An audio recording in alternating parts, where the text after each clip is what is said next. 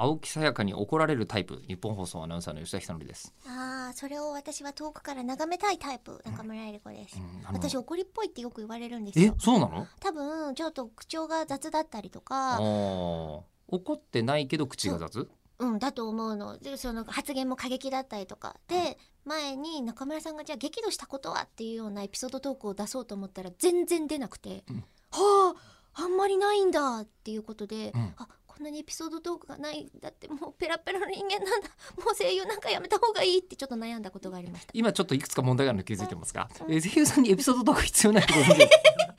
別に私の10年以上はずっとエピソードトークと共にあったのに、でもそれはあなたあのなんですか中村さん最近になってやっと肩書きが、あのラジオパーソナリティが増えたからでしょそれあそうそうそうそう、今まではは声優のって言ってたんですけど最近はもうラジオの仕事だけ来てもおかしくないっていうた立場に叩いてますよねそう実来てますしねそうなったからねちょっと私吉田さんのこと尊敬したんですよ青木さんははあなんのでしょう叱ったのかもしれませんけれ叱どもらそれまのした愛あ単るに漢叱字りがだったんでしょうねきっとねえ、ー愛なかったですよ別に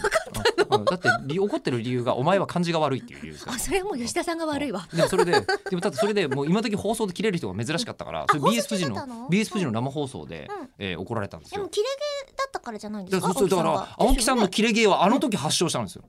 そうなの切れ毛そうの青木さんが切れたんじゃなくて、切うれんた青木さんが切れ毛になったってことあそうだよ。うんそううんなんだ、その時がもうスタジオめちゃくちゃ面白がってて、めちゃくちゃお面白がってたから、青木さんは俺の顔を見るたびに単なるもうずっと怒り続けるっていう状態 あじゃあにパブロフの犬みたいな感じだったんだあそう見たら吉田もう怒るワンワンってことそうそうそうそううん吉田怒る唾液が増えるワンワンみたいなそういう 一個に余分なの挟まってるでも本来は唾液が増えるやつなんいだやよパブロフのパブ犬ロはフのねで犬もは ね。あの犬のことがパブロフって感じしませんあ犬の名前がパブロフではないんだよねそれそうですあの実験者の人がパブロフでわあパパブロフの犬の名前なんて言うんだ ろう気になる気になるブロフの犬ってなんていうのパブロフの犬の名前はなんて言うんだ ろう考えたことなかったけど超絶知りてえ、うん意外に犬とか呼んでたのかなあでも結構恐ろしいらしいんですよ。あのこなうんですか犬のこう、うんあのなんか手術して、はい犬のこの何唾液腺口の横のところそう唾液腺のところに、はいあのこう管を入れて、ちゃんと厳密に唾液の量を測っていたんですよパブロフって。そうそうなそんうだだから手術をされたそのパブロフの犬の名前はうんじゃあえ何だった一んだろ匹じゃなかった可能性があるう。一匹じゃない。あでもそうですねだってね科学者ですからねで。いろんな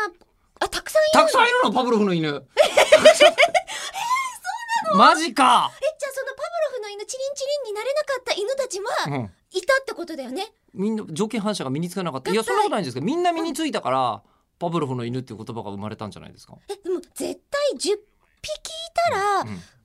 匹ぐらいだったんじゃないです かかなまあでもいずれにしろ、あの一匹は吉田って名前だったかもしれないですよね本当ね